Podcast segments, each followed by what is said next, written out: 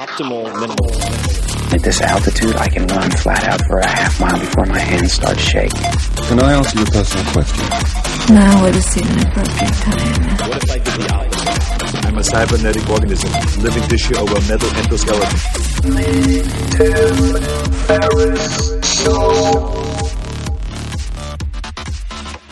This episode is brought to you by Athletic Greens. I get asked all the time what I would take if I could only take one supplement.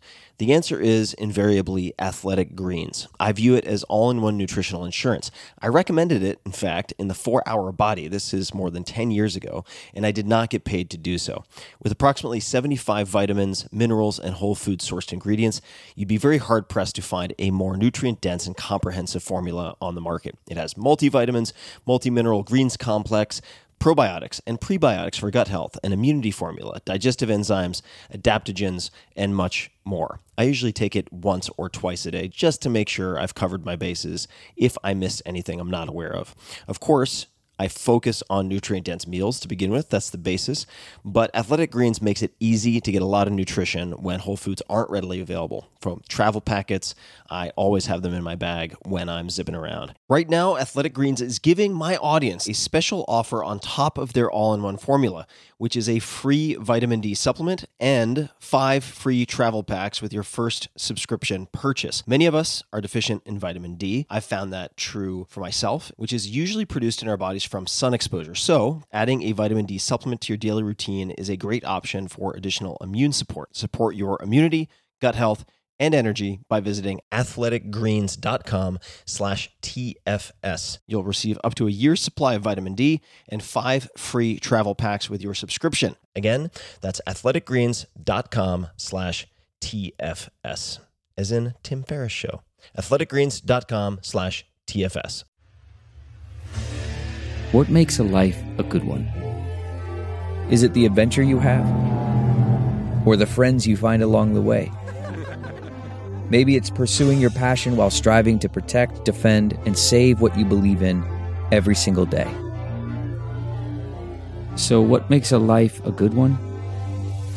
In the Coast Guard, we think it's all of the above and more. But you'll have to find out for yourself. Visit gocoastguard.com to learn more.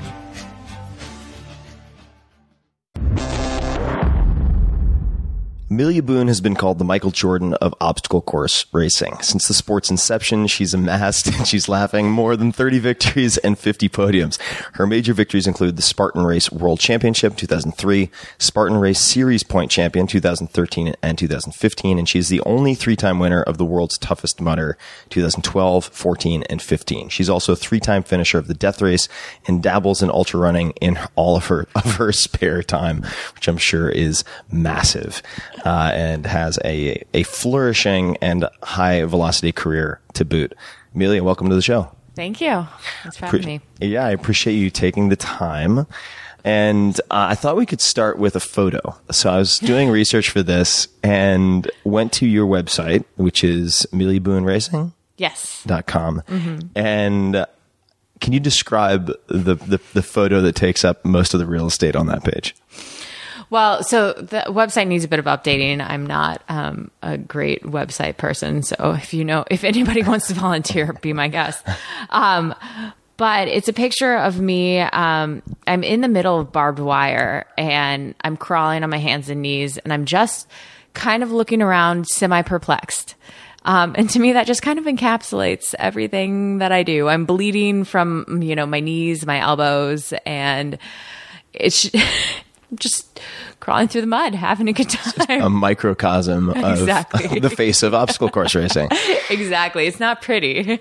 and we, we met through Scott Keneally, who is putting together and may be finished by the time uh, people see this and available Rise of the Sufferfests. So Sufferfest, you mentioned the blood, you mentioned the dirt, the barbed wire. Uh, maybe we can explain to people who are unfamiliar what obstacle course racing is with the example of the world's toughest mudder. Could you describe what on earth that is?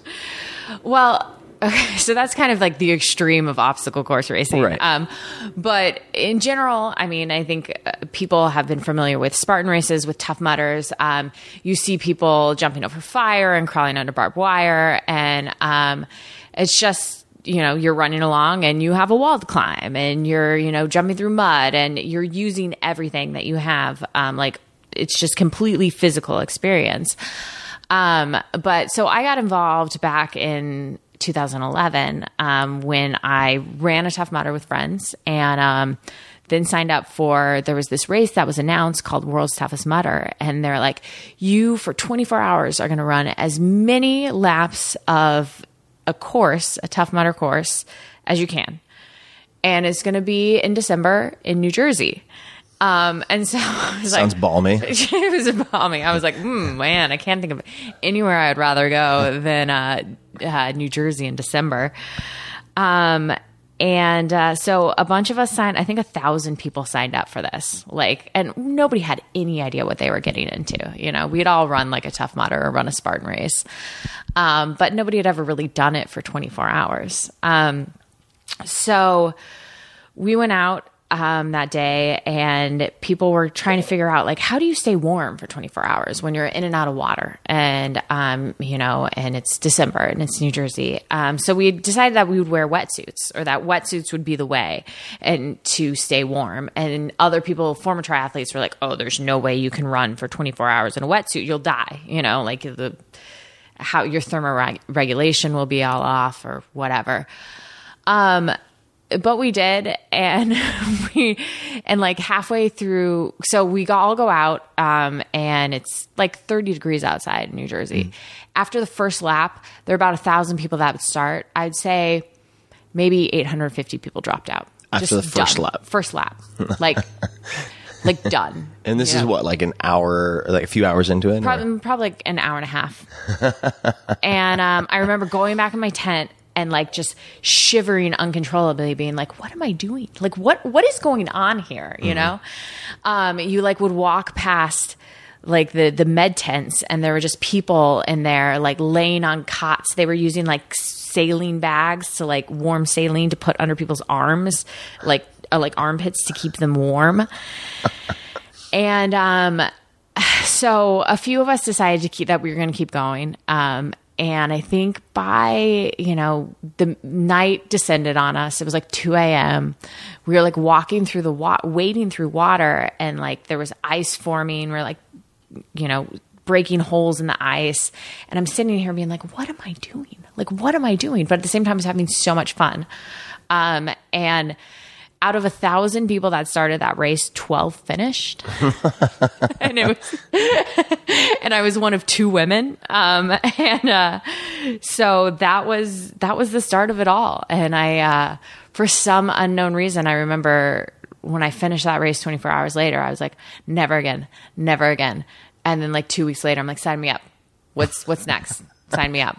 So and the the drive to do this type of thing uh, there's so many different approaches i could take to try to dissect this but are your parents very surprised not surprised at all or somewhere in between?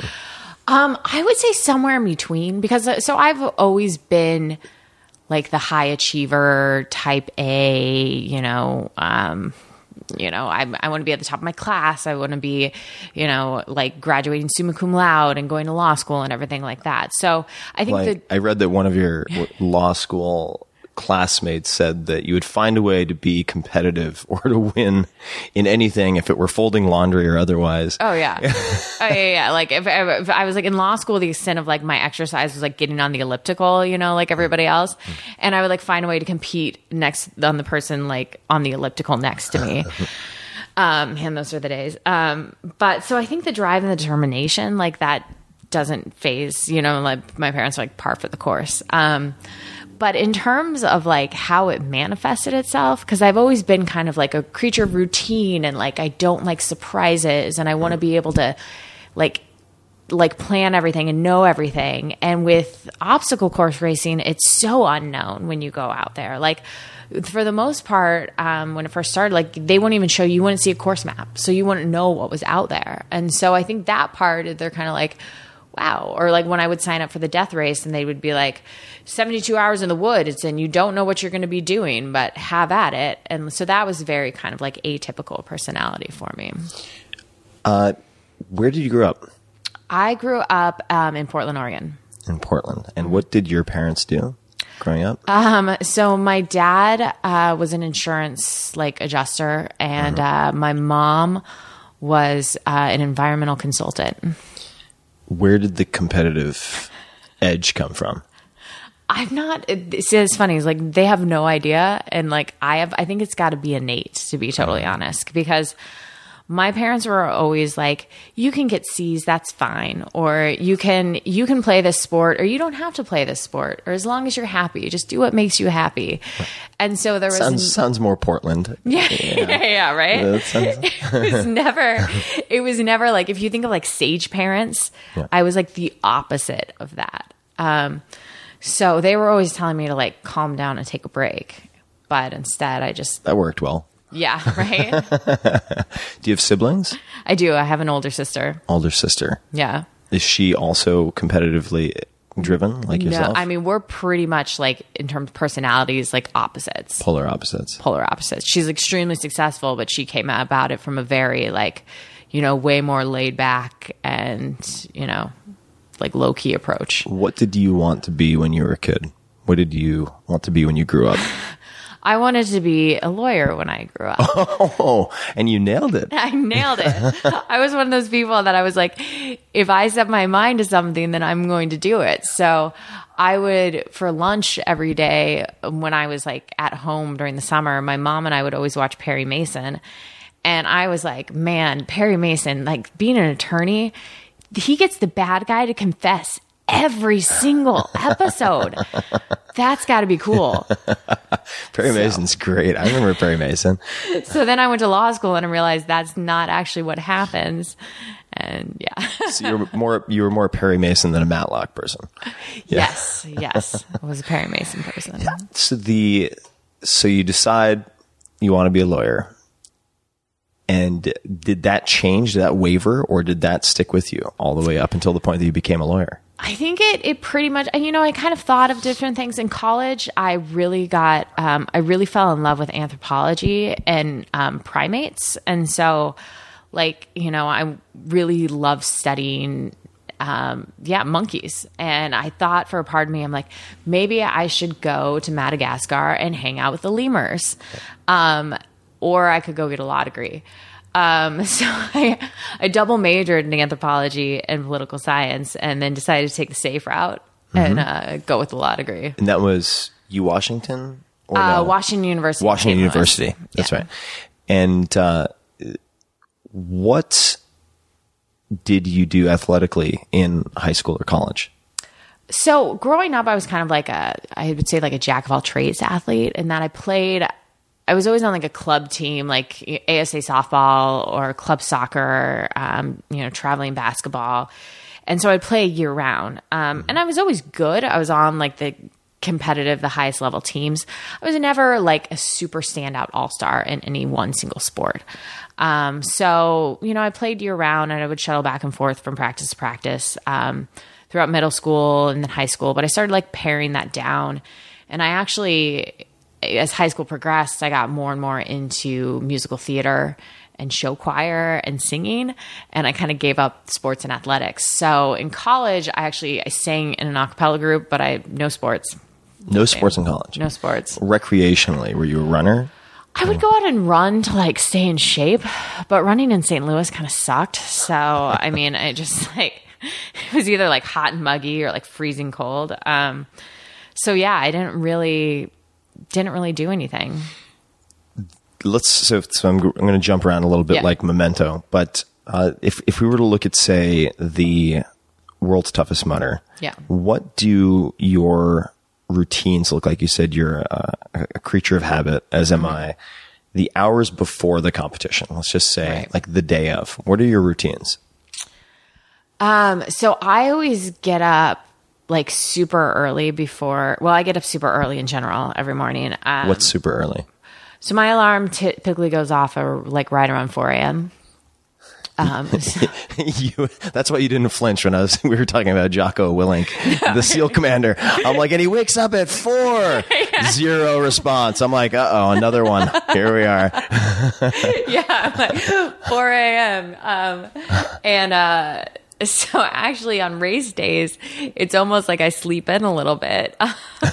but When do when do the races start typically? um, they generally will start. World's Toughest Mudder is a little bit different. That one starts at two in the afternoon now, but um, like just a regular obstacle course race will generally be like seven thirty is the, I is got the starting time. So that starts at two p.m. So let's use that example. You wake up at four. Right. Oh yeah. Then I drive myself crazy for the next however many hours, twiddling my thumbs. What uh, what other type of uh, body prep uh, or mental prep do you do? yeah, I generally use um, the distraction technique. So I try to not think about really because I can sit there and make myself miserable over and over, like like picturing the race or whatever. But I find it helpful actually. Um, I actually do a lot of work in the mornings before races. Um, so I'll catch up on emails. Um, I'll do things from like my attorney life. Um, and um, then in terms of like body prep, I you know I do a lot of like foam rolling, mobility, things like that. Um, the older I get, the more I realize like I can't just like jump out of bed in the morning and like you know, be spry as a chicken. So You're 32. Is that right? 32? Am I 32, yeah. 32. Uh, I would imagine you still have a couple of good years left in you, but the, sometimes the it feels a lot worse though. Let me tell you. the the mobility work that you do. What Yeah. what what does that what does that actually look like in in detail? Um, so I generally carry like an arsenal of every single, like from a, a golf ball, a lacrosse ball, a softball, a foam roller. Um, and so I'm really focused on loosening up hips, loosening up hamstrings. Um, and every single different little torture device has, you know, it's the golf ball is for the foot. Um, the lacrosse ball works well on the glutes. You know, the softball is great for the hamstrings. Um, so I'm just, you know, getting the muscles kind of warmed up and loosened and prepped. Um, and um, I do, I actually, from a lot of various nagging injuries that I've always had, I have like little physical therapy routines that I always do too, you know, like to get your glutes activated and, and things like that. What type of movements do you do for glute activation? Uh, there's this fantastic exercise called Jane Fonda's that if Jane anybody's Fonda's. ever been in Are these for physical- like glute med or these Oh yeah, yeah, glute med, where you're sitting there and you're like, man, I should really have leg warmers on right now. So the, you're talking about is this like the bent leg sort of uh, the reverse thigh master? Pretty much, yeah. Yeah. It's the reverse thigh master On- on your So, side. Yeah, yeah, yeah. and like variation, like doing fire hydrants like that Yeah. too. You know, like a dog lifting his legs. There's all super sexy things that people like. Like if you if you do them in a gym, people are like, "Oh God, there's that girl." Well, I tell you, I think that you probably get more attention doing fire hydrants than I do. At least, unless I'm in a gym in the Castro, which it might be a, a similar experience. Uh, and do you use any other modalities for prep? Do you use any stim? Do you use anything like that pre-race, or is that Um, set aside for other other purposes? Pre-race, not so much. No, that's Mm-hmm. more like recovery. Like recovery, I'll like compression boots and um, stim. Now, are compression boots the compression socks, or are these actual boots? The boots that inflate, you know, and right. like the air pressure chambers that, um, you know, like kind of like flush out, supposedly flush out lactic acid. Mm-hmm. So um, That's and that's post race. that would be post-race, yeah. So, l- well, let's talk about post race then. So, in terms of facilitating recovery, so you finish the race, Yeah. and is it true that you have not slept for days on end after races, or is that an exaggeration? No, it, it is true. So any long race that I've done, like World's Toughest Mudder is a 24 hour race. Um, I've done other races that are longer, 48 that are 60 hours. Um, and I feel like it's, I can't sleep afterwards. And you feel like you should be able to. You're like, wow, I was just up for three days straight, um, running around in the woods. But my mind, your body is so physically exhausted, but my mind is still on so much, like on overdrive that I just I can't. So I mean, for instance, this year, um, after World's Toughest Mudder, we all there was a group of us staying at a house, um, sat around, we're drinking beers, watching football game, and I was like, man, I should like really be getting drunk right now or something like that because like I'm drinking, I've been running around in a wetsuit all night long. I'm like, I don't feel anything. Like I don't feel any effects of the booze or anything like that. I was like, it just must be this adrenaline still pumping through me. Did other people have the same a similar experience, or is that unique to you? I think no, because everyone else just kind of passed out and went to bed. So I was like, "Hey guys, let's say okay, everyone's asleep right now. Cool." And when and when you cross the finish line, Yeah. uh, as such, you're done. What type of recovery starts? What are the what are the actions that you take in the hours following the race? So I think one of the most important things that people should do that they don't is you have to stay moving. People want to finish a race, and especially a long one, um, and just like lay on a couch or go to sleep. That is the worst thing you can do because you're gonna wake up and like not be able to move anything. So I generally try and stay walking. I try and stay active. Um, you know, I will hop again on like a foam roll or something like that and try. You don't want to be too aggressive afterwards. Like you're not going to like hop on a softball and roll out your glutes because like that's going to hurt really bad. Um, but then just just try and stay active, and that is in like the next day too. You know, like gentle movement and things like that. Um, Do you use?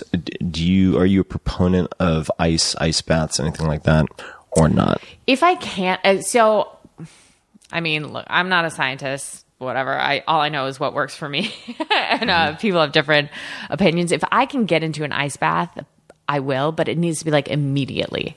So there have been races where there's like a lake right next to me, and I'm like, if it's cold enough, then I'll just go jump in the lake and kind of use that as an ice bath. But if you're waiting like four or five hours, I don't really think it's gonna end up helping you in the end. And uh, I want you to correct me if, if I'm wrong. In 2012, Mm-hmm. World's Toughest Mudder. How did you place? Uh, I won for females, but I was second overall in 2012. Second place overall.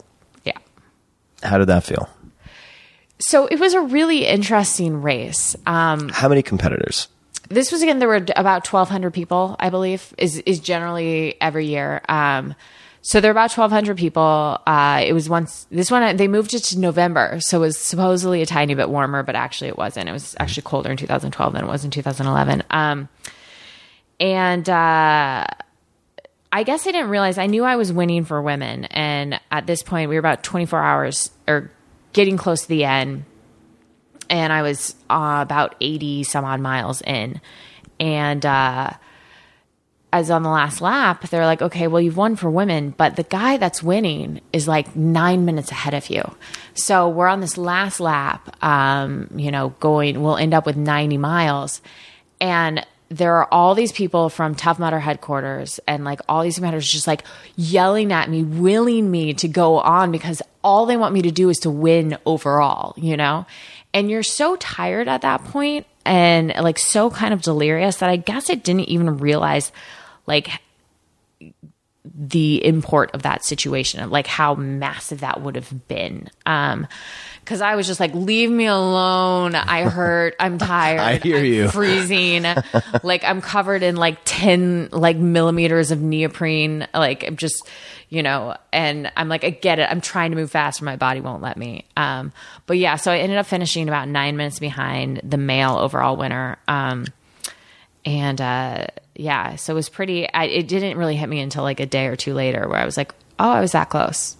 Oh, okay. So did you not? Did you feel pride about finishing second overall, or were you just were you more disappointed that you didn't finish first overall? No, no, no. I, I completely felt pride, and it's actually it's one of these things now that when I race, um, it's almost I kind of look at the standing. It's cool to win, you know, as a as a female, you know, be like, oh, I'm I'm the female winner. But I more look of like I have a con- consistent goal of trying to place like top ten overall. You know, I want to be. I don't care sex, gender. Like I just want to be.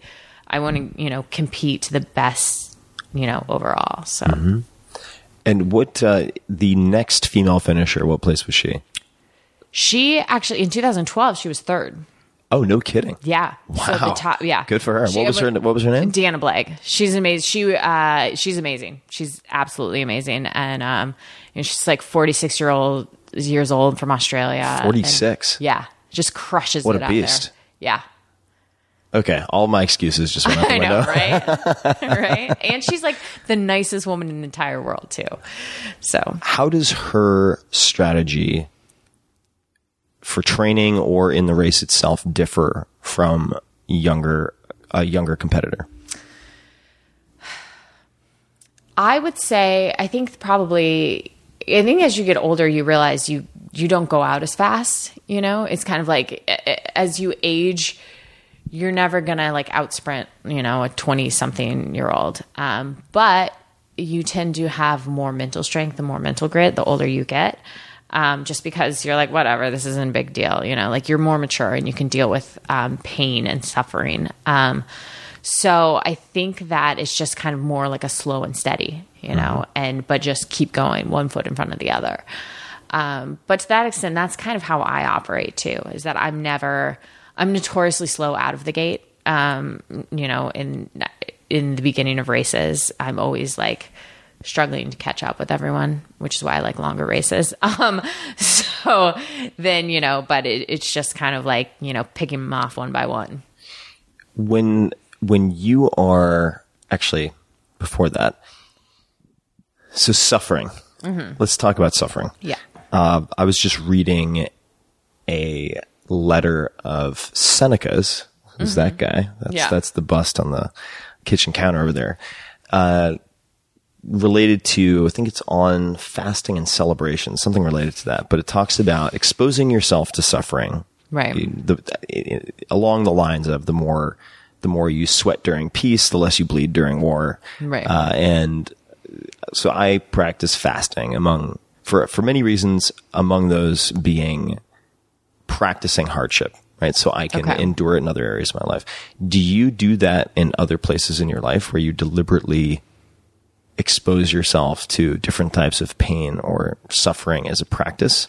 Or is it limited to the Sufferfest? I mean, with the, with the amount that I race, um, there's plenty of suffering involved in in a, in that. it's Um, sufficient. no, um, I guess uh, I can't do the fasting thing. I God, no, I'm not good with that. Um, You're burning a lot more calories than I am. I'm like, if I don't eat every few hours, like uh, it's it's trouble for anyone around me. Um, but I I always try to train in less than ideal conditions if I can, um, because I think that that uh, adds a lot to. It's super easy to go out for a run when it's 70 degrees um, and sunny, but like when I was living in Chicago, which I did for the past six years, um, if there's like a windstorm or a thunderstorm, I'm like, let me out. You know, like let me. Let Perfect me- time to run. Perfect time to go run. There was one time that I um, they had shut down the lake front path because the waves were coming over and I was like fuck it I'm running anyway um apparently police don't like that um so as I'm like I'd love to see. Please tell me the police tried to catch you on foot. Did they? uh, no well there was a, it was a bicycle cop who I was actually Oh, all right. surprised that he was like out in the weather as well um but uh yeah and he was like you can't this is shut down And I'm like I'm just training no big deal no big deal yeah. Did that? Did that sway his no his position? no, no, not at not at all. So training in less than ideal conditions. Mm-hmm. Uh, when you look back at the races that you've run, the obstacle uh, Mm-hmm. course races, what has been the most challenging obstacle for you, and what has been the most dangerous? Um, I would say, in terms of challenging, I always tend to. So there's always. Um, I'm notoriously awful at throwing a spear. Um, and uh, it's well known in communities that I can't throw a spear to save my life.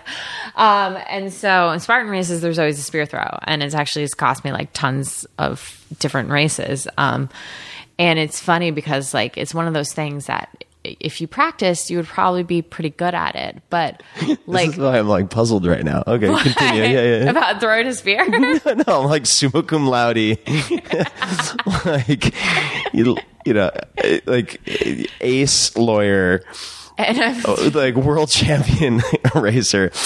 Okay, so continue. Not not to interrupt. and I can't throw a spear. No, No, no, but it seems like the kind of thing you would sit down and study and master. For, you would think so. I actually think that um, playing softball my entire life kind of screwed me because I would like try and throw it like you throw a softball, which you can't do. Under the underhand spear. no, no, no, just yeah. I'm just messing with you. wah, wah, wah. She throws like a girl. No, no, no. But come on, the, the pitching does is, is Yes. completely different, right? Is completely I'm different. referring to the pitching, folks. Don't get Correct. don't get don't get all riled up. Correct. um, so that's always been it's always been a challenge for me, and I, I finally figured it out. But it's one of those things that like it's a it's such a silly thing to struggle with. I think. Um, but I guess that also could be the most dangerous because if you miss a spear throw and somebody's around, no, um, I'm joking. Uh, but there are some in terms of danger for obstacles.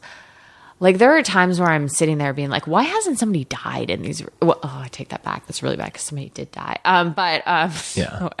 Well, um, but dangerous sport. yeah, um, you know, when you're when you're racing for 24 hours, especially like really long, and you're like climbing super tall things, like in the middle of the night, I'm always thinking there, being like, man, one misstep and I'm falling backwards, and I'm, you know, and I've taken some big diggers off of walls just because you're so tired, you just Big diggers meaning Big, falls. awful falls, you know. How so? How then? These are walls that you're climbing over, similar to a military obstacle course. Correct. Or- yeah, yeah, yeah. how tall are they? Um, they vary. Um, you know, some are eight feet, some are ten feet, some are twelve feet. Some have ropes to help you up them. You know, others, you know, there's big like kind of like ladders. Um, you know, like military tack ladders. You know, that like climbing out of um climbing out of water. So there's one time I think it was in 2012 World's Toughest Mudders. You climbed one of those out of a lake, and it was like 20 feet up, but it was in the middle of the night. and It was like frozen.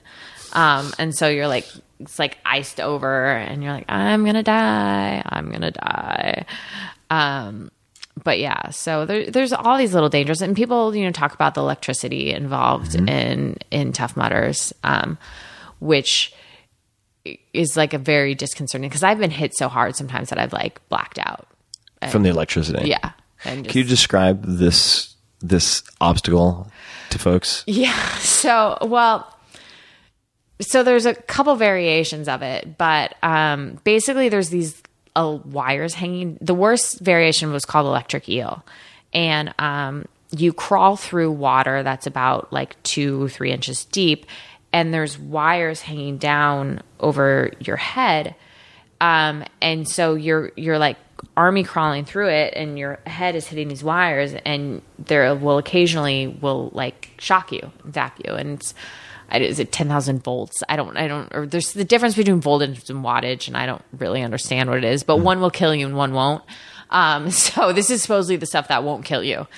Um, but if you get hit in just the right way and you're in water, um, like I got hit so hard and like I my face smacked down through the water and hit my head and then I like blacked out. I started crawling the wrong way. And now it's one of those things that like once you like do like that like something like that happens to you, you just have like this insane fear of it, you mm-hmm. know? And so it's the worst for me now, like trying to prep. So you just have the through that. trepidation Yeah. beforehand. Yeah. The people who get injured or even the fatalities, what are what are the most common causes? honestly, I think the vast majority of injuries are things like rolled ankles, broken ankles. You've So, what you would expect. What you would expect. I mean, I don't think they've never.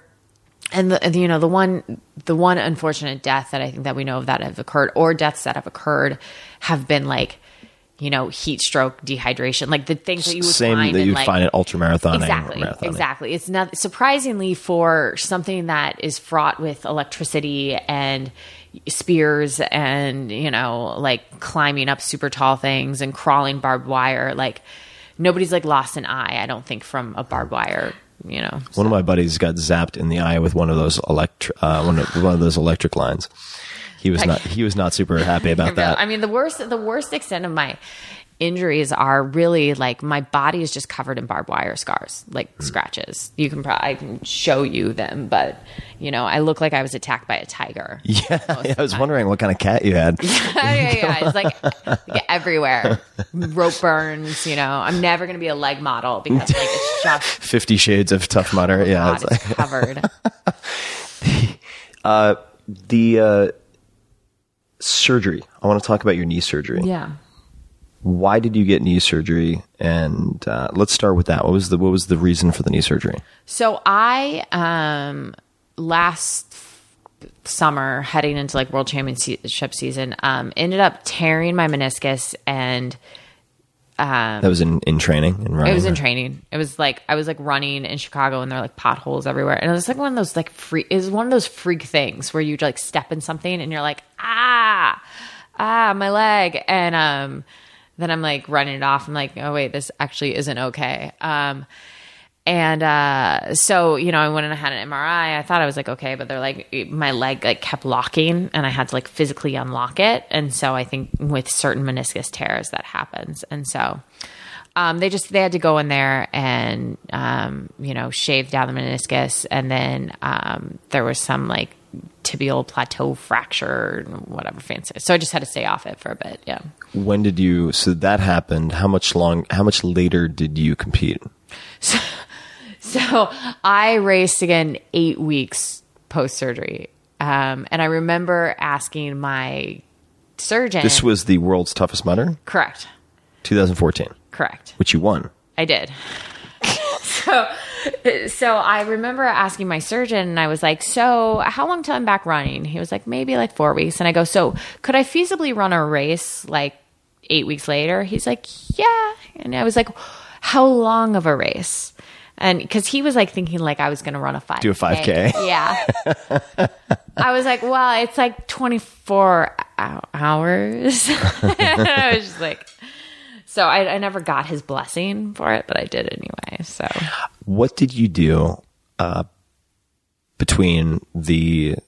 What steps did you take to rehab it? I mean, what were the most important things that you did? I mean, I I think most importantly for me was was getting into I like got into physical therapy like the next day. Like I had the best physical therapist in Chicago and she was fantastic. She'd worked with me through other injuries and things like that. So we were pretty aggressive in rehabbing it.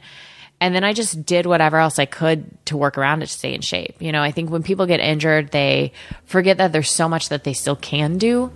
So um, I had a gym that had a ski erg, um, which if you've ever seen is like a rower turned upside down and you pull it like you're cross country skiing. Um, so you know, for two weeks, that was the only like really like thing I could do to like keep my heart rate up. Um, So And a hand bike, skier. hand bike ski erg.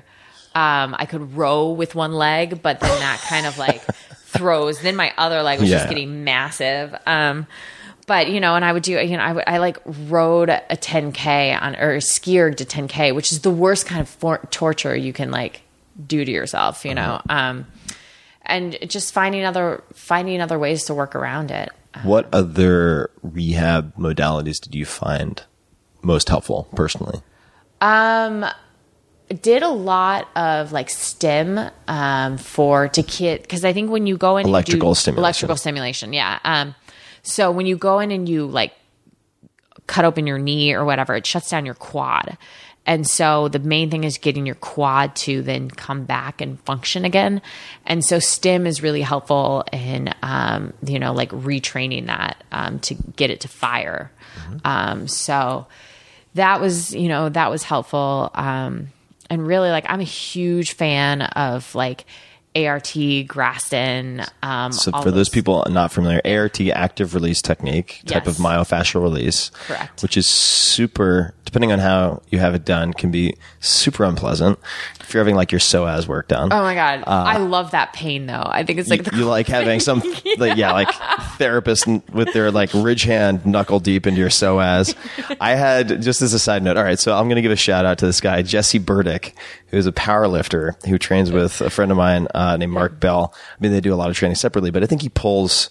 And Jesse, I apologize if I get this wrong, but he, he can deadlift more more than 700 pounds. Yeah. he's a big unit. Yeah. And we were getting ready to do. He also does manual therapy, so we are getting ready to do an ART session. And he, and so he puts me on a table and kind of drapes like one leg off, and he goes, "The safe word is brisket," and then just proceeds to annihilate my hips. So the basic idea, folks, for for those of you who don't know the ART, and please correct me if if, if I get this wrong, but if you have ad- adhesions, let's just say with scar tissue between adjacent tissues, you apply pressure, manual pressure. A therapist applies pressure between those tissues, then has you perform motions like an overhead kind of reaching movement for the lats to break apart those adhesions. Right. Uh, Graston, which is like having really thick butter knives scraped all over you. Right. Right. Uh, I read that you use something, and I'm embarrassed. I actually don't know what this is. Dry needling. Oh yeah. What is that? Okay, so it's a sounds it's, terrible. It's apparently illegal in California, which is why you probably don't know what it is. um, it's like acupuncture on crack. Um, Mm-hmm. So, and acupuncture is actually rightfully probably hate it because I think they, they think they think it's kind of like a bastardization of what they do. Mm-hmm. But so when you go and you get acupuncture, and the goal is like to not feel the needle, dry needling, you actually are sticking the needle in the muscle belly to try and get it to twitch, and the twitch is like the release. So um, it's like, and you don't leave the needles in there. So you're basically like poking at a muscle Just- to just try and sewing get it- machine. Yeah, and the worst ever. Don't ever let anybody dry needle your calf, your gastroc, because like if you get in underneath, like right and like the hamstring insertion, like you will feel like you got shot in the back of your legs. And but it can also be kind of addictive because like you have somebody like poking around your glute med and you feel this twitch, and it's almost like this like release of the muscle and what does it do for you? um, it is. It's supposed to, you know, for super tight muscles. The idea Release is to get it to spasms? release. Yeah. Huh. So yeah. I had the I had this this nutty experience. Uh, and if people want to see photos of me in excruciating pain getting ART done by Charles Poliquin, you can see that in the Four Hour Body. It's kind of hilarious. But the I had a separate experience with something called. Uh, n- uh, let's see. I guess it would be called. Uh, I want to say neuropuncture, but I might be getting that wrong. Uh, this was done with Dr. Lee Wolfer many years ago with shallow injections of Prolo solution. So, Oh, yeah. And what happened though, and we improvised at this point, is she was working on my infraspinatus. So this is a rotator cuff muscle that I all that always gets sore for me, and I re- Yeah. I had reconstructive shoulder surgery, and I probably sit like a you know colla- like chest collapsed. Uh, you know, Gollum when I'm typing also, which is no good. But uh, she was working on my infraspinatus and she was doing the the kind of sewing machine approach with these these shallow injections, and and we both hear. And it sounded like someone was scraping ice off a windshield. and it turned out that I had these, these, just this huge clump of calcium deposits at the back of both shoulders. And sh- so, so we ended up just, well, we, it's the royal we. She ended up, uh, using the needle basically as a scraper to kind of break down these calcium deposits. And what was fascinating is no shoulder pain for months afterward. Huh. After chiseling these out wasn't the most pleasant thing in the world. Uh, so the dry needling, now that you're here in California, no more sad, sad times, no more glute med I'm gonna have to like, yeah, go back to my Black my market dry needling. Yeah, you know, well, sometimes so I'll get acupuncture done, and I'm gonna be like, "Can you guys like?" And like, they'll accidentally a muscle will trigger and release, and I'm like, "Oh, that's fantastic. Do it again." but I'm one of those people. I'm like, I'll try anything once in Yeah. terms of like recovery or like you know, I'll just throw the, especially because for most professional athletes that what they do, you know, they their job is like to be a professional athlete and then to like rehab and recover and spend all that time. I'm like training early in the mornings. I go and I sit at a desk for 10 hours a day and then I like try and like train again in the evenings. Like it's not an ideal like I'm not doing my body any favors for like with what I'm putting it through. What, uh, what, what does your nutrition look like? Uh, and no, we were, we were, uh, were you serious earlier when I asked you about breakfast? All right. What, what, was your answer? We were doing a sound check and I asked her what she had for breakfast. What was your answer? Pop pop Tarts. Pop tarts. Um, no, that's actually. So Pop Tarts has become kind of this like running joke um, in the obstacle racing community with me because when I won the Spartan Race World Championships in 2013, I was so far ahead. I was like 20, 30 minutes ahead of the next woman. And the race director yells out at me. He goes, Millie, what'd you have for breakfast this morning? And I'm like, Pop Tarts. And I actually did randomly that day because they're a really good source of easy, easy, Millie. easily digestible carbs. Millie? Is that, is What? that what you said? Or did you say your full name? He Sorry, said, I heard he Millie. said, sorry, said Amelia. Oh, okay, got it. Sometimes I can't say my own name. Um, and uh, so it kind of became this thing that like I would just like pre-race ritual um, that it would be like a good luck thing to like Sure. have a pop tart because I'm a soup. I'm a really big person into superstition, and um, it's kind of grown from there. And now I see like I was at. I was at a race the other weekend and like everyone around me was eating Pop Tarts. and I'm like, what have I started? Like what? And then everyone like posts these pictures on Instagram of them eating Pop Tarts and like they tag me in it. And I'm like, oh my God, I've created a monster. Well, this actually could be a, an incredible opportunity for you to do whatever you want. Because I remember watching Pumping Iron, and Arnold Schwarzenegger's talking about the guys who'd come up to him and ask him for advice, and he'd give them the wrong advices, and he would like tell them to go into the shower at the gym and like scream while they're posing.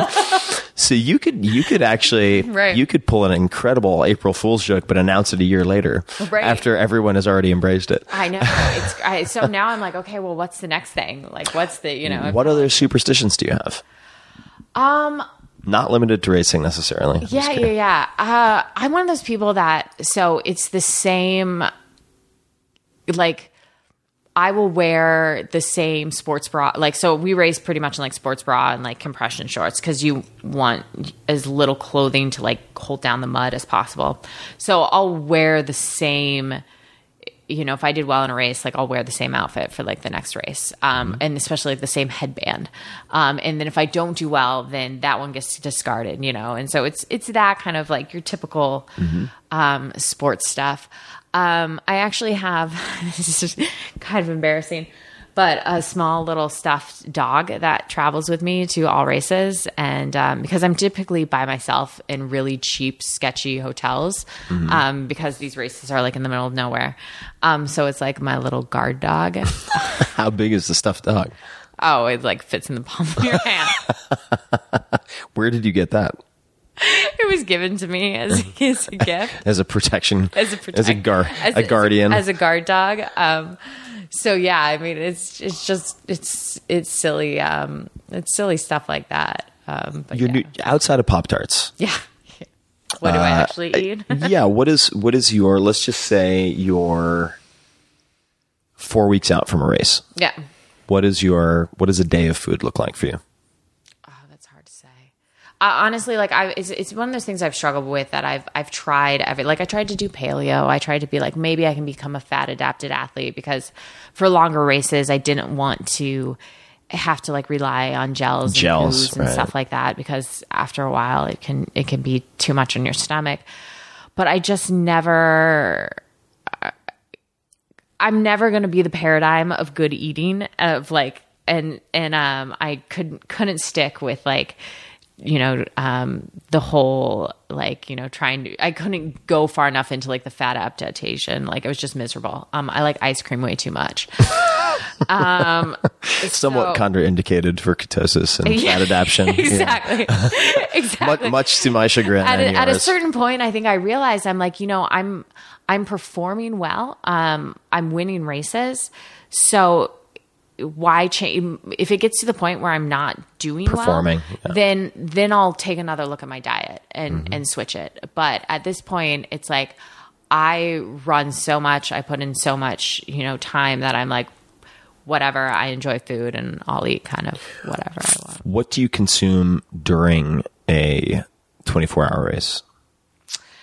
um What is your and this is actually a Yeah. question from a fan, Yeah. which was how does your gear that you bring with you differ in an obstacle uh, course race versus an ultra marathon, yeah for instance? yeah um Aside So- from the wetsuit, Yeah. So I think it really depends. Um, if you're running, I've, as I've learned from like dabbling in ultra marathons, is that um, my body doesn't, especially if you're running hard, um, my body isn't going to handle solid food as well as like the stomach will like stomach acid and stuff like that. So there's a lot of like liquid, um, like Tailwind is a good, you know, supplement that a lot of people use to like that it's really easy on your stomach. Um, Tailwind. That's a good name. yeah, yeah. Um, and uh, so, but I also just find, you know, like simple. I actually really love like, um, like I like chewing on things. Like, like Clif makes these blocks. So, you know, like I do. I take in simple sugars that that um, will like fuel me through that. Um, I'm a How often do you eat during a 24 hour race? Um, I try and fuel every like I try and fuel every um 30 minutes to an hour, get something in but little bits. Um and then I'm telling you, sometimes though the best things during like a long race are like, oh god, I had a Krispy Kreme donut during World's Toughest Mudder this past year, and it was like the most phenomenal thing I'd ever had. um, salty things, um, you know, like you want to make sure that you, you like you um, your electrolytes are especially if you're running in a wetsuit because you're losing. I mean, You must be losing so much. It's such you're just- incredible amount of fluids. yeah, I mean, so um, pickle juice, um, mustard, things like that. Now, do you carry that with you? There are stations where you grab um, that. there are stations. There are. Just Uh, imagining like a CamelBak half full of pickle juice. well, I actually do. I carry mustard packets with me. Um, Mustard small packets. packets. So, because vinegar is, if you ever have issues with cramping, um, you know, they say that like the vinegar, the salt, and stuff like that can. Pickle juice is well known to stop cramps in in their tracks. Um, so- Pickle juice. Yeah. I suppose that makes sense. Yeah, I mean, it's it, that's pickle juice is harder to carry with you Yeah. unless you have like a little vial or something like that. Um, but yeah, so um, I think that for the longer the race gets, you obviously need more gear, and especially depending on like the cold and the and the weather and what your conditions are. Um, and so, you know, sometimes it's it's pretty massive. The uh, you, you're mentioning electrolytes. It's it's fascinating when you look at sort of the record of health issues in endurance races. Most people assume that a lot of it would be related to dehydration, but oftentimes it's the complete opposite. Yeah. Where a lot of people, the, many people consume too much water and they get, I guess it's, um, I might get Hypo, the uh, hyponatremia, hyponatremia, yeah. where you dilute sodium to the extent that in some cases your heart stops functioning. Yeah. Right. And, uh, the, I recall I was doing this kettlebell certification years ago and it was just like thousands and thousands of swings and whatnot outside Right. in Minnesota and people were getting horrible cramps and they're like, Oh, we're not drinking enough water. We need to drink Yeah. more water. I'm like, no, that's not the issue. You need some potassium tablets. Mm-hmm. And, uh, it's, uh, but God, that can just be the worst. If, I mean, uh, do people, I would imagine you, there must be a fair number of competitors who just have to drop out because they get. Like quad or, or hamstring cramps or is yeah, that, cramps can be like super debilitating. Um, and I think, and especially like in really hot races and and also in really cold races and stuff like the extremes. Um, so pe- that you know it happens. It's the reason why the longer the races to get, you know, like the more unknown and things like that go into it. And so, um, it can be it's always kind of a crapshoot you know? Like you're like come on body please cooperate with me this one time. But sometimes you can't you can't predict it so. What, uh, what supplements do you use on a daily basis? um caffeine. No uh, i like coffee uh, so i am actually really uh, have really kind of bought the hype and the science behind beets Beats, yeah. Um, so I actually I work with a company um, called Beet Elite, which is it's powdered beet, um, concentrated beet. Um, and so it's really that like if you I remember the first time I ever had beet juice, which just tastes like death, um, like dirt. I mean, I, I some people like beet juice, but I I can't handle it. But like you feel this weird like head rush almost, and so I was like, wow, there might be something to this shit. Um, so it's uh so i am really it's something that i actually like drink every like before workouts and stuff like that and you know delivers the nitric oxide to help the breathing and everything like that um so i think for endurance athletes you don't need i don't need the massive dose of caffeine before i go out you know and run because who wants to be jittery while like you know running for several hours um you need more of like the the like the help with the breathing and keeping the heart rate low and stuff like that. Um, and then I also take, um, you know, I try to stay away from like anti-inflammatories like Advil and stuff like that, just because, you know, it's it's hard on the body. But big believer in like turmeric, Yeah. um, and uh, other things like that. Um, and then anything to try and help with like bones and joints and um, so you're just taking what, like glucosamine or MSM or what type yeah, of stuff? Yeah, but I, I try and get it natural. I'm like uh like bone broth and gelatin and things like that. Um, you know, but it's bone broth is an expensive habit until I like bite the bullet and make my own. But then I have to like handle chicken feet, and I'm not really into that. So You're in a good place for the for the for the bone broth. I mean, I the. Bay Area. There's like what is it, a three stone hearth? I think in Berkeley. And, Yeah, yeah, uh, Further down the peninsula, you have some really good sources as well. Right. Fortunately, yeah. hippies love bone broth. Oh god, it's like the, it's the new thing. So yeah. And for anybody in New York, I'll just give a shout out uh, to a new, I guess it's kind of a side gig started by a chef friend of mine, Marco Canora, who was in the Four Hour Chef. Uh, Brodo, they serve hot bone broth in the winters in New York City. B R O D O. It's amazing. That's- and yeah. you can get turmeric and or cumin. You Oh get yeah, different yeah, flavored things actually. yeah, you get you can you can pay for the add-ons.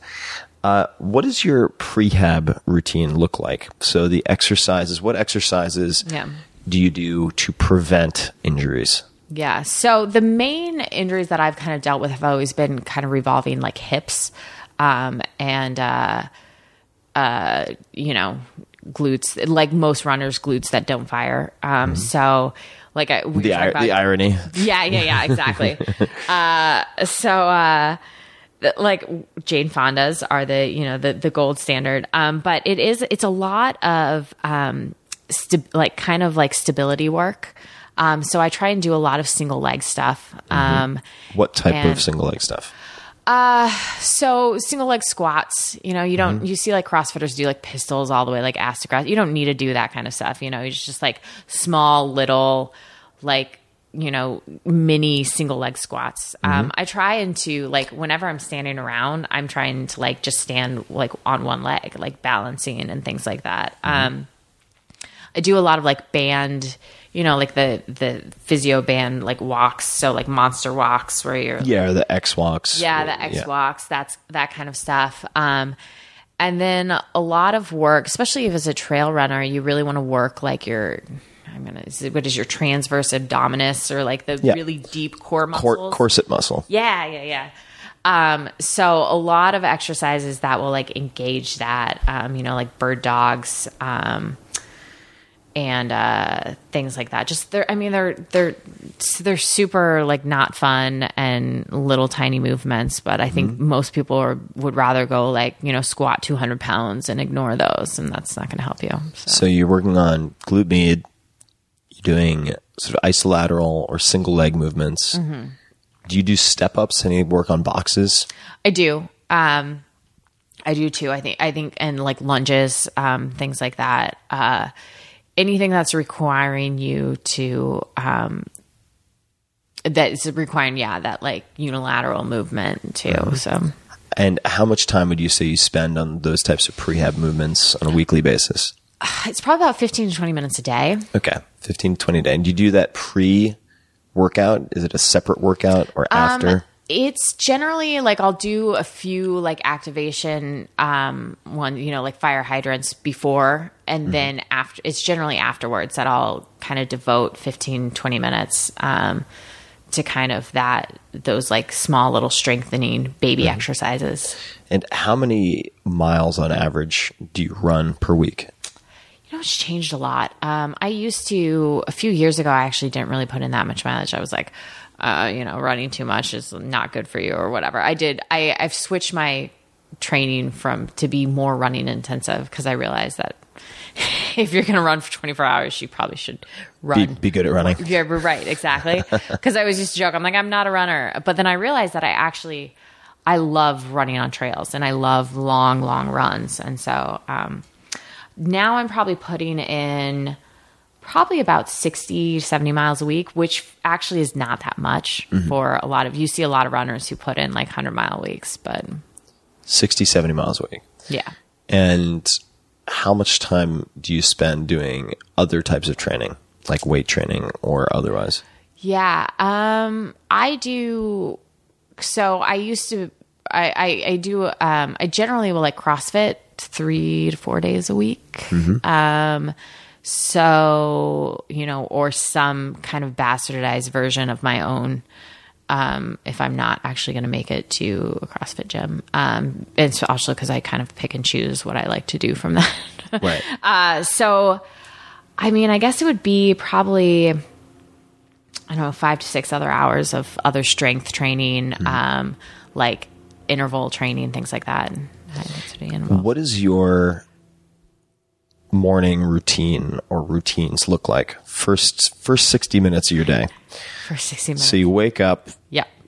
punch the roosters, make them crow. Yeah. 4 a.m. Uh, what happens between, what is your, what does your day look like between say 4 and 5.30? Yeah. Um, I mean, I wish I could give you an answer that's like, you know, I go out and I do sun salutations or like breathing exercises or what. Well, the sun's not even out at that hour. Um, but it's nothing really, it's nothing really that interesting. I mean, I wake up, um, you know, I'll generally at that point, I'll actually typically answer some work emails that since I go to bed pretty early. Um, What time do you go to bed? Probably, I try and get in bed by nine. So um, sometimes I'll have work emails that'll come in like later than that. So I'll answer those. And then I'm just, you know, gathering everything up and heading out to if I'm going to the gym that day or if I'm hitting up the trails that day. Um, so because I'll typically I'll train in the morning and then I'll get ready and go straight into work. What time do you get to work? Uh, about seven thirty or so. Um, and so Now, have you eaten breakfast at this point or no? Um, I will eat. So generally, so I'll wake up Pop in the tarts. No. Just race days, um, and this morning because it's the only thing in the trunk of my car as I was driving up here. Um, I temp pop tarts in the trunk of my car, um, but uh, no. So I'll generally wake up and um, I actually typically eat a few spoonfuls of like nut butter to fuel before I go out for like if I'm going to go run, you know, 10, 15 miles. Um, it's a good source of you know fuel to keep me going. So that. you'll just have like a few tablespoons of almond butter or something like that? pretty much. And uh, and then uh, yeah, and I found out that you know it sits well. And then I'll eat breakfast after I train, and then get to the office, things like that. So what does a non-Pop Tart breakfast look like? Oh, uh, generally, um, I'm a big fan of like omelets and eggs and things like that in the morning. Um, mainly because I really like ketchup, and I always put ketchup on it. it's just a vehicle for the ketchup. pretty much. You sense a sugar theme going on here. Let's Don't take diet advice from Amelia. I want to uh, just take uh, perhaps a few of these fan questions. Yeah. And, and we've hit on a number of them already. But I didn't know I had fans, but yes, you did. unless they're all coming from Scott. Uh, you have a lot of fans among my fans. Uh, so th- uh, this is a question that I'd be interested to hear the answer to as well. This is from Cindy Paluian. I'm probably mastering that. What is what is your self talk during training and during the challenges sound Hmm. like? The the moment when you want to quit. Now, just to head this off at the pass, the it, the answer may be that you don't feel Yeah. like you want to quit. Uh, but during extremely hard races Yeah. or challenging times, what does your self talk yeah. look like? Because I found like many athletes, and maybe not you, but have sort of consistent routines in terms of their self talk. So what's interesting, especially with long races, is that you're always going to hit a low part. It, it- like, and it, there's always going to be a part where you want to quit. You know, 24 hours at like, and for me, it generally comes early. It's like four hours in, and I'm like, God, I got to do this for 20 more Another hours. 20 hours. Ah. um, you know, the sun's setting, it's getting cold, the wind's picking up, there's a massive sandstorm, whatever. Um, for me, I think I generally, it's hard because people talk, ask me about self talk, and I generally just shut my brain off. And I feel like that that's what keeps, I don't, um, don't really think about anything. Um, but I think when, Has that always been the case? I think so. I think that. and do you just will that into being? I think I just kind of go. I, I well, I use different coping techniques. I sing to myself a lot when I'm out there. Um, Please tell me you sing out loud. sometimes yes. Really? Yeah. If I have, if I'm not, if I have enough breath, like, Yeah, if, you know, um, so yeah, you know, uh, there will be like a, there will be like a certain song for every race that will just kind of like replay through my head. So, um, 2012 World's Toughest Mudder was Macklemore's thrift shop. It was like right before it hit big. No, like right before it like busted out. Like, and I swear to God, I sing that song over and over again. And I can't listen to it the same way anymore. What what other songs? So those like your mantra was Macklemore. Yeah. that was like your meditative mantra. Pretty much, for 24 hours. For twenty four hours. That's dedication. What other songs have you used? oh god they range like all over the place um sometimes it's um sometimes it's just like all kind of like sing sometimes it'll be like a, so my favorite hymn ever is i was raised catholic and whatever and i love you know i've always loved church music um so there's a christmas song like lo how a rose e'er blooming it's like an old hymn not at all what you would think would be like running through my head, like running a race. But it's, sometimes it does, you know. Um, and uh, but then this other race, it was Kanye. It was like Kanye's "Monster" was, or like the song was called "Monster," you know. So What do, do other racers do that as well that you're aware of, or do uh, uh, do uh, do any other top racers have coping uh, approaches that you think are interesting? You know, I think that a lot of people have like that self talk. Like, I've always tried to, and I think this is pretty common, is that like a lot of us will try and break up the race into small segments. Because if you look at the whole picture, it will get overwhelming. If you're like, I have 100 miles to run, and you're like, crap, you know. But if you're like, no, I only have three miles, or I'm just going to focus on getting through these next 10 minutes. And so I've always found that a lot of people who do long endurance events will break it up into small, manageable chunks, you know, and just focus on the next few minutes ahead of them. And I think that works pretty well. Do you? I mean, it sounds like you probably have some form of meditation when you run, uh, and I think that in terms of just mindfulness, I'm sure it's Right. uh, very present state of where to start with. But do you have a separate meditative practice of any time? I don't. I've tried. I went to this like retreat thing that was fantastic and I tried to do this meditation session and I just like 20 minutes in I was like I got to move and do something and get out of here. So for me it's almost like the meditation is like is is working really hard like you know like sprinting or running or lifting heavy weights like that's like my yoga practice you know Uh, now I don't know what this refers to, but since Will Hicks is asking, are you going to do the 24 hour BattleFrog in March? Does that mean anything to you? It does. Yes. Uh, it's a, it's a race. It's another 24 hour uh, obstacle race. You know, maybe I don't know. My my schedule next year is is kind of up in the air. I really I really want to kind of like venture and challenge like myself in new ways. And so I think I'm going to be doing a lot more like pure trail races too, which I haven't really had a chance, especially out being out here in California. Um, you know, it's a much better, like I love climbing, running up mountains and stuff like that. So, Why did you decide to move to California? um, a variety of reasons. I think the main was I, so I'm from the West Coast. I want to get back here. Um, and then it was a time for a transition in a career for me. Um, you know, uh, I'd been at a law firm for six years and it was great and they were fantastic, but kind of wanted to try a new, like, you know, going in house and working, working for a company there. And, and then actually, I'll be honest, the totally the training and having mountains and hills around me, it was really hard. I am the happiest when I am out on a mountain running around somewhere, and I couldn't do that in Chicago. So, And was are, it? are you able to disclose the company that you're working for? Yeah, I, I uh, yes. Um, so it's this tiny little company. You may have heard of it, um, maybe not. I don't know. I, I work for Apple. Yeah. It's a good company. I have, I have a lot of a lot of friends at the mothership. Just wanted to make sure they would allow you to at least admit that I you mean, work there. it's on like my LinkedIn and Facebook profile. Oh, okay, it's so, not- that's it's it's, a- public. yeah, yeah, yeah. This is a very racing specific question. Stephen McKee, how do you keep your body limber after ice or water immersion during a race?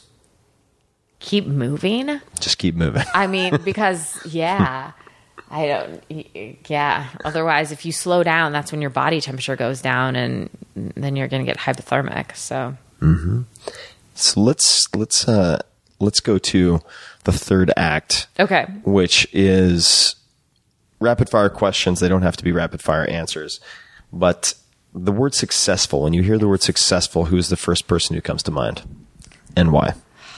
God, that's so hard.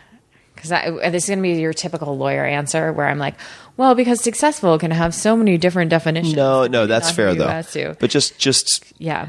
sort of reflexively, so this is going to be kind of a strange answer probably but i always find people who have like transitioned their careers um, throughout their who've had like who've i guess who've been flexible in their careers and who have transitioned no, this that answer's not coming out right okay here we go i'm going to use an example. I do that all the time. Don't worry. Um, I was trying to record like a 20 second intro for this little audiobook yesterday, and Yeah. it probably took me 47 takes. right 'Cause you're all like well blah, blah, blah, blah. So the example. Yeah. So uh, I'm going to give you an example of a person who I find successful, and then I'll explain why. Perfect. Um, Triple H. Triple H. So I am a huge wrestling fan, huge professional wrestling fan, um, and uh, the re- reason why I'm going to use it, and I could use I could use a number of people as this example, but the reason that I'm going to use this is because I find people who have had like one who so he had a very successful wrestling career, but then transitioned into the business aspect of it. You find so many people, and this is interesting being in, in I guess you could technically call me kind of a professional athlete. Um, you see a lot of people who I find are very kind of short sighted in that, in that they're like, well, I, you know, I'm racing now, and they, but they don't think about what happens when they can no longer do that. So people who have been able to have a very successful athletic career and then transition into the business side of things or to think far ahead, you know? Um, and so those are the people that I look to that I'm like, you know, they have they have everything. They have the athletic side of it, but then they also have the business acumen and are smart enough to know that their body isn't going to Last always be there for them, you Yeah. know? Oscar Uh, De La Hoya, a good example too, with Golden Boy Productions. Right. you Very know? savvy. I mean, if we want to keep going professional wrestling, you know, it's like The Rock, you know, like things Yeah. that have transitioned to being an actor. He's done know? all right. So, Triple H is a great example, though. Uh, Paul Levesque, Yeah. really smart guy. Yeah. I, I had him on the podcast. Uh, listen to it. oh, it just blew my mind. Really, really, really savvy guy. right, right. Uh, Okay, so Triple H. I I agree. I, I also view him. He works out at I think midnight every day with Joe DeFranco. Like after his entire Right. He is very he- Okay, so we're like the You guys have right. You have you have the op- you have the opposite schedules. but uh, he's also a big fan of routine, and which I know, and I've heard him talk about too. And and that's how I get by. And like, I don't care where I am in life. If I'm traveling, if I'm on the road for work, like I'm going to create a routine there and stick with it. You know, Mm-hmm. and so that's how you survive. What is something that you believe that other people think is insane? Or any controversial beliefs that you have? Interesting. And if nothing jumps to mind, we can also come back to that. Right. Um. Hmm. Yeah, I may need to come back to that one. Okay. We'll come back to that. What book or books have you gifted most to other people? Um, I'm going to butcher this author's name because I always do. Um, House of Leaves by Mark House of Leaves. um, Mark Daniel Danielewski. Um, so, and the reason that I say this and that I um, and that I would gift this is that so so many people now read on like Kindles or technology or things like that. This is a book that you have to hold because there are parts of it where you need to turn it upside down to read it. And I forget the style of what it's called, the style of writing. Um, there's actual like genre for it, but like there are certain pages where you are reading it and it turns in a circle. So it's in like an entire. I think that reading a book and you know ha- holding the physical book and turning the pages is such a lost art, you know, and so there's something but this is a book that's like an entire sensory experience. It's a fantastic story. It's brilliant. It's kind of like a story within a story. But then it requires you as a reader to be like active and involved you know? And i think that's just so cool because you don't see stuff like that anymore and especially now when people read things on you know their ipads or their kindles or whatever um, and kind of like holding a book is something that we no longer do. So House of Leaves. Very Yeah. cool. Do you have any favorite documentaries or movies? uh, my all-time favorite movie is The Goonies. The Goonies. I mean, It's a quality film. it's the quality. It's not. It's not. It's not gonna like. It's not life changing, but you know, it's uh, Do you, any favorite character from The Goonies? Um, Data. Data. Data is great.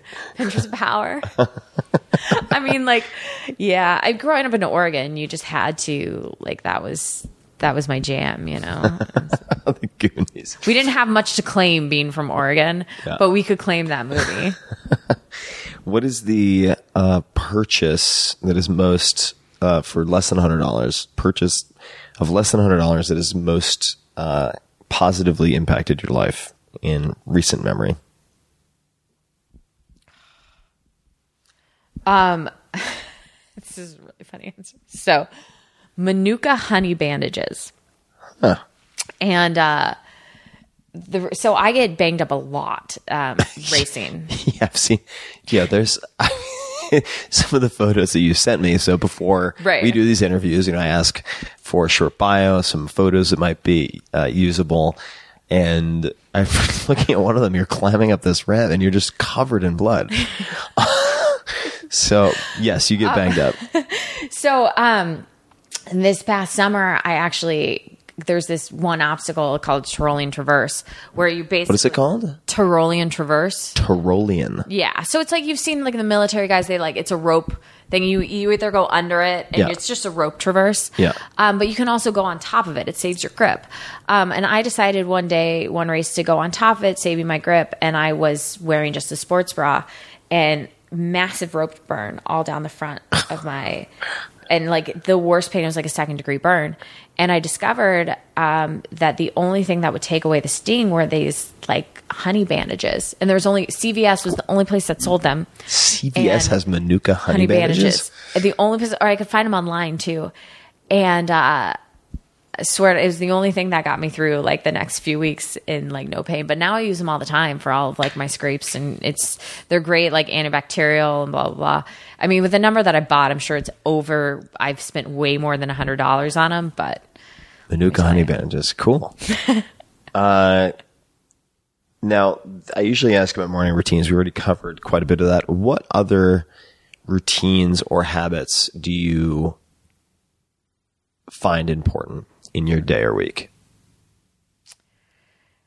Um, I it's very easy for me to or I think it's very easy for a lot of people to get disconnected from, you know, people around, especially now in our like social media type of world.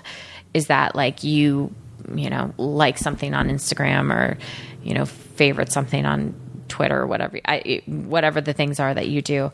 Um, so it's very important for me to like I always set a time every single week and I call my parents like at the same time and I call my sister and um, to try and make those those um, you know personal connections and stuff like that because it can be so impersonal now with everything that we have you know technology that you can be like friends with people that you've never met in real life. So i always try like for me that routine like every sunday at the same time calling the parents you know just kind of like keep me grounded things like that Do you have any wind down routine? What does the hour before bed look like? Uh, so I generally um Can't wait to hear this.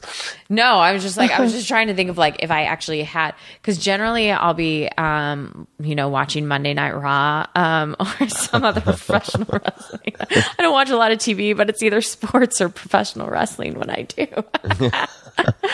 um, you know, I I am generally one of those people that's like so tired by the time it's time to go to bed. I don't really need a Don't- routine. don't have any It's just necessity. Like, it's like, all right, it's time to go to bed.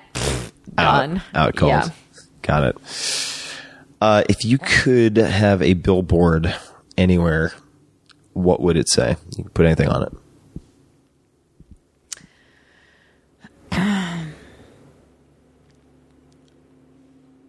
I think I would say, um, I, I think it would be something along the lines of, um, no one owes you anything. And I think that this has been something that lately I feel like there's such a level of entitlement now in people like that, that, oh, I, I deserve this or I blah, blah, blah, this. Um, and at the end of the day, I'm like, it's hard work. You know, the people that I find the most successful, the people that I, the one thing that I've always prided myself on is that like I've worked really goddamn hard for everything that, you know, that I've gotten or that I've done in my life. And you can't expect handouts from people. You know, the, at the end of the day, all that you can, that you can count on really is yourself. And so, like I don't expect people to give me anything. So, and I really wish like, you know, so you see people now like I don't know, the level of entitlement that people think that they deserve a handout or deserve help sometimes. Sometimes I'm like, no, make it yourself. Make your own opportunities, you know. Yeah, that's very pronounced here in Silicon Valley too. it's like I know you just had a great idea when you went to the bathroom, but it's not worth fifty million dollars yet. I'm sorry. Exactly. So this this is this is not one of my normal rapid fire questions, and I'm sure I'm going to get a lot of grief for this from my fans. But I have to ask because uh, I I know a lot of uh, very successful women CEOs and so on. Uh, so 2012, second place overall. Yeah. Uh, I mean, you you could have potentially. I mean, it's well within the realm of possibility you could have won the whole thing. Do you find it hard to date? Is it? I mean, is it? I, because I'm imagining if I Yeah. put myself in your shoes, it must be. And you're ex, and you're extremely successful in your career. Is it hard for you to find someone you respect enough to date? Because I, I mean, in the, like the mental, physical, emotional toughness. I don't Spheres? So I don't think that it's so much me. I, here's the thing. I don't, That's how it always starts. It's not me. It's him. Um, no, I honestly, I so I tend to be attracted to people that are almost like I don't want to say the exact opposite than me because then that sounds like I'm attracted to people who like aren't successful. But what I found is that I need somebody who's very complimentary to me in terms of like very kind of I admire people that are super laid back and go with the flow and very adaptable and just, you know, everything that I'm not. And so I think that like for me it's not so hard to find people like that. I think uh, though you know sometimes you do get you'll hear, you know, it takes a certain type of guy who can be secure with with being with, you know, a woman who, you know, beats 99% of the dudes at like a sport or whatever. Um, and that feels weird to say because that feels like I'm like being like, look at me, I'm such a no, badass. no, no. But- Facts are the facts. but um, you know, it's. I think that it takes actually a guy who's very um, secure in his own right. You know, you can't. I can't like date somebody who's like who's not um, you know secure in who he is because then that would just be disastrous. Doesn't sound like it would get very far. nah. What what advice would you give your twenty five year old self and place place us twenty and twenty five? I'd be interested to get it for both ages. So wh- where were you? What you were doing at twenty and then twenty five?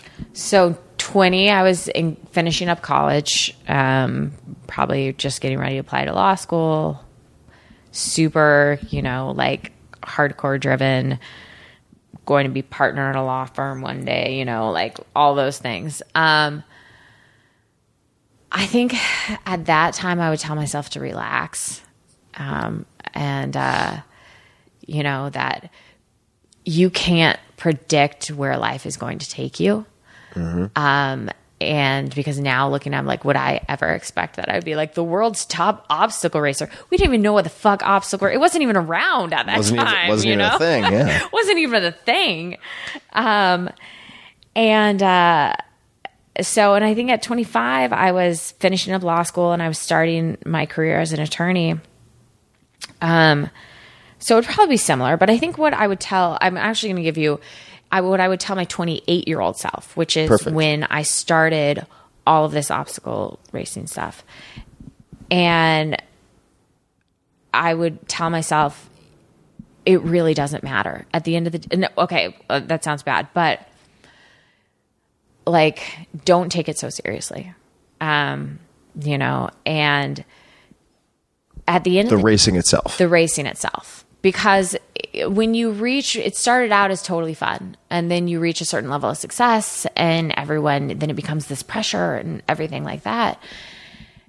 And i think that it's not all of the stress and the pressure and everything that i would put on myself from it. It's it's not worth it. It doesn't change the outcome. I'm either you know ready or i'm not to like you know beat somebody. Um so at the end of the day kind of keep it all in perspective. And um like it's kind of hilarious. I'm running around in the mud being shocked by electrical things like running around for 24 hours in a wetsuit.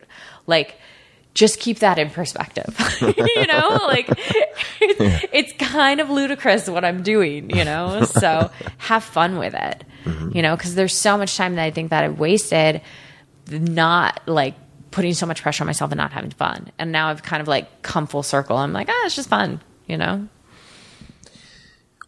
who would you uh, who is someone or who are people you would like to meet someday? If anyone. God, see that li- list is like massive, you know. yeah, who's who's who's up at the top of the list? Uh, Ronda Rousey. Uh, ronda rousey I like to meet strong. I have an entire list like strong females who are at like the top of what they do. yeah, Um, she's on my list too Right. Um, but then I, that also extends to, you know, just yeah, other things that are like not athletically inclined, you know. So you see like Sheryl Sandberg and like the the females that have made names for themselves in, you know, as top executives and things like that. Um, so I, I'm not like raw raw girl power type of person, but you know, finding other women like that and seeing what makes them tick and seeing how they survive is is uh, always really interesting for me. what if any asks or requests do you have for the audience and this is the this is the last question Any- Ask a request. yeah anything you'd like them to do or think about or consider or all of the above Right. You know, I think um, one of the things that I've learned is like, and what I would tell people is like, be open to experiences, you know, and um, especially with, they're probably like sitting, oh, people, if they're sitting here listening to this, they're either already into obstacle course racing and are like, man, this shit's bananas. It's great, you know, so I don't need to convince them of anything. Or if they've happened upon this and they're like, we don't understand what this chick is doing actually. Um, like, I don't know. I would say go out there and like, you know, try something new. Um, and you know, so if that's op- if you want to go out and run an obstacle course, like great. Um, but I wouldn't be where I am today without, you know, just like saying sure and trying something and and seeing where that leads me. So I think that's always kind of important to keep in mind. Try something new Yeah. it's good advice? I'm not Do sure some- asking them to do something there. but- no no no i think it's good good advice i mean do something just for the fuck of it i think is kind of right. coming back to your don't take it so seriously like not everything has to figure into your five year right. plan. and i think that's hard because for me it's like i've always been that like super planner five year person so it's something that i actually have to remind myself is like try something new amelia. Like just do it. Yeah. why not? Do it. That was that was one of my I'm not gonna call it a resolution because it wasn't a New Year's resolution, but went I've done did a lot of unusual experiments last year uh, that we won't get into right now. but one of the one of the realizations was be playful. Like you don't Yeah. have to be so goddamn serious about things all the time. I mean, it's like do something that doesn't have an explicit point or an angle Right. or whatever it might be. Well, I, somebody told me the other day um, that the only thing at the end of the day, the only thing we have is time. If you really cut through all the bullshit out there, and like this is funny when you ask me about like who do you think is successful, um, and like seriously, I think the most successful people who are out there are people that are happy, that are just like they may not have it all. They may be dirt poor. They may not be educated. They may whatever. But if they can art everyday life smiling and just generally happy, like when if you break it all down, all we have is time. So why spend it being miserable? So like go do something that makes you happy and like and have fun with it because you're not taking it with you when you go. Yeah, it's your your your most valuable non-renewable resource, Exactly. as far as we know. Well, Making- right. You know, when the, my time finally comes and I realize that there's like a super cool world on the other side, I'm going to be like, God damn it. Well, Amelia, thanks so much for taking the time. And Thank where you. where can people say hello or find you on the interwebs and so on? on my grossly needs updating website, ameliabooneracing.com. Um, but I actually am most in, active on um, Twitter. Uh, it's just the handle is Amelia Boone. Um, Boone with an E. What? Boone with an E at, at the end. Amelia Boone, B O O N E. Correct. Um, but be fair, forewarned, I tweet a fair amount about the Seahawks and professional wrestling. So if you're not into that, you probably don't want to follow me.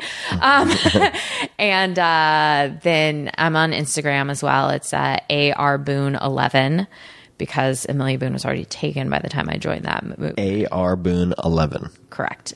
Um, and I'm on Facebook.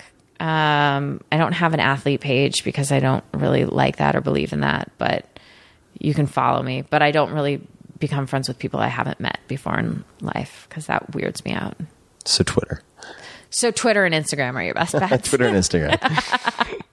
cool. Well, this has been a blast. Yeah, Everybody listening, we will uh, link to the books and so on, the Manuka honey bandages and whatnot, everything mentioned in the show notes. You can just go to 4hourworkweek.com, all spelled out forward slash podcast, and that will have all episodes, including this one. And I'll create just a short, uh, short link you can go to, or it's not a short link, but a URL you can go to 4hourworkweek.com forward slash Amelia. And that will go straight to this episode.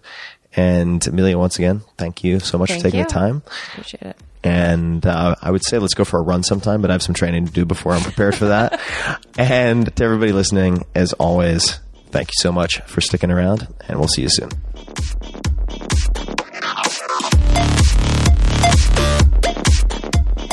Hey guys, this is Tim again. Just a few more things before you take off. Number one, this is Five Bullet Friday.